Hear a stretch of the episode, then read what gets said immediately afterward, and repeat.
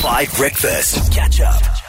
It's pretty fun. It's the remake, the re-release, the re-record of Busted and the Jonas Brothers. Busted added to this one, year 3002.0, 7.15 in the morning. Good morning and happy Women's Day to you. I know a lot of people are taking it easy today because it's a public holiday, but we are still here and you are still here too. So let me know what you're up to today. What are your plans? Why are you awake and listening to 5 so early? Are you on the way to work? Is it just a work day for you, a normal work day? Or have you got a treat plan for yourself today, whether you've made it a long weekend or not. You can let us know on the WhatsApp line.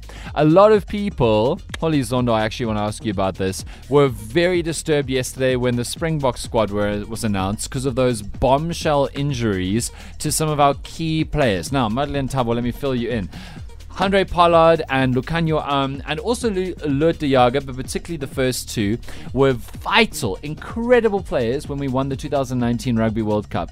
Almost irreplaceable. Lukhanyo um, maybe the best centre in the world. Andre Pollard, one of the best, if not the best, fly half in the world. And we discovered in the squad announcement yesterday that they're both injured, as is Lood de Jager, an incredible, incredible pack forward. And now we're suddenly really stressed. Now we're not feeling so confident for the World Cup. It is very tricky because a lot of people are asking themselves if this is the squad that can win this trophy for an unprecedented four times. Of course, uh, the Springboks are looking to defend it. And also a lot of questions surrounding the number of scrum halves Yes. that, um, you know, uh, Coach Jacques Nienaber has decided to go with. And also the fact that uh, in terms of fly halves, it's also not looking that good. Yes, Manie is there. Uh, but, you know, just in terms of like experience and, and whether we've got, you know, specialists in those different positions is, is what a lot of people are are questioning. And we are, of course, happy that Siya Kolisi is going to be captaining, but there is also the worry that he hasn't featured much uh, for the Springboks and whether he's going to be, um, you know, he if he will have recovered in time for the warm up matches that are coming up soon, and and of course for for the World Cup which starts next month. So it's a lot of touch and go. Twelve debutants in this World Cup squad. I, I, you know, we have to be patriotic. We have to believe in the Springboks, but it is, you know, that that trio of of Lukhanyo Am and and Pollard and de is is going to hurt us. You're absolutely right. And uh, listen, we need to remember that Manie Libbok has been one of the best fly halves in the world for the last two years, the best one in the United Rugby Championships. I know, as you saw against Argentina, listen, I'm from the Western Cape. I'm a Stormers diehard.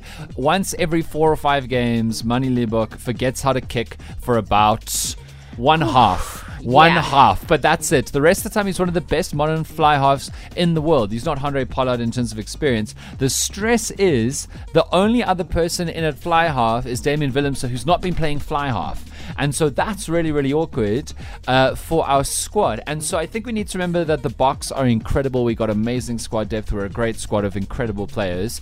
But this is a new challenge to solve. And even I think, Holly, you might have been saying in the bulletin about asking one of the wingers to play center because there are injuries. We're going to have to see what happens. But listen, the one thing I will remind everyone about, and maybe Tabo and Holly, uh, or Madly rather, I'll tell you this for the first time because you might not know, is that when the World Cup comes around, Nienaber and Erasmus, our coaches, come with surprises. And often they are strategic, tactical surprises that no one's ever seen before, and they win World Cups. Like they like the strategic, tactical surprises that they sprang on the world won us the last World Cup. There were things that we were doing that no one had ever seen us or any team do before from the quarterfinals, semifinals, and finals. So I'm sure there is a plan. I'm sure they haven't just completely lost their senses and built us a bad squad. I just, I, I hope the plan works. I, I hope so too, because also when you look at the group that we're in, Yo, it's with Ireland, uh, currently the top ranked test team, and of course uh, Scotland, Romania, uh, Tonga, you know, uh, yes, we will make it out of that pool. Well, I say it with so much confidence. Scotland beat France this weekend.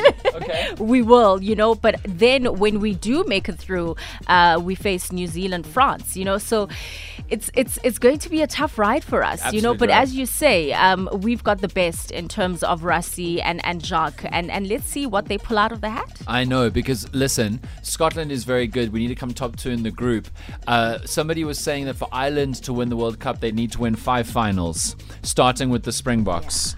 And it's true of the Springboks also, people. Let's see what happens. Catch up on some of the best moments from 5 Breakfast by going to 5FM's catch up page on the 5FM app or 5FM.co.za.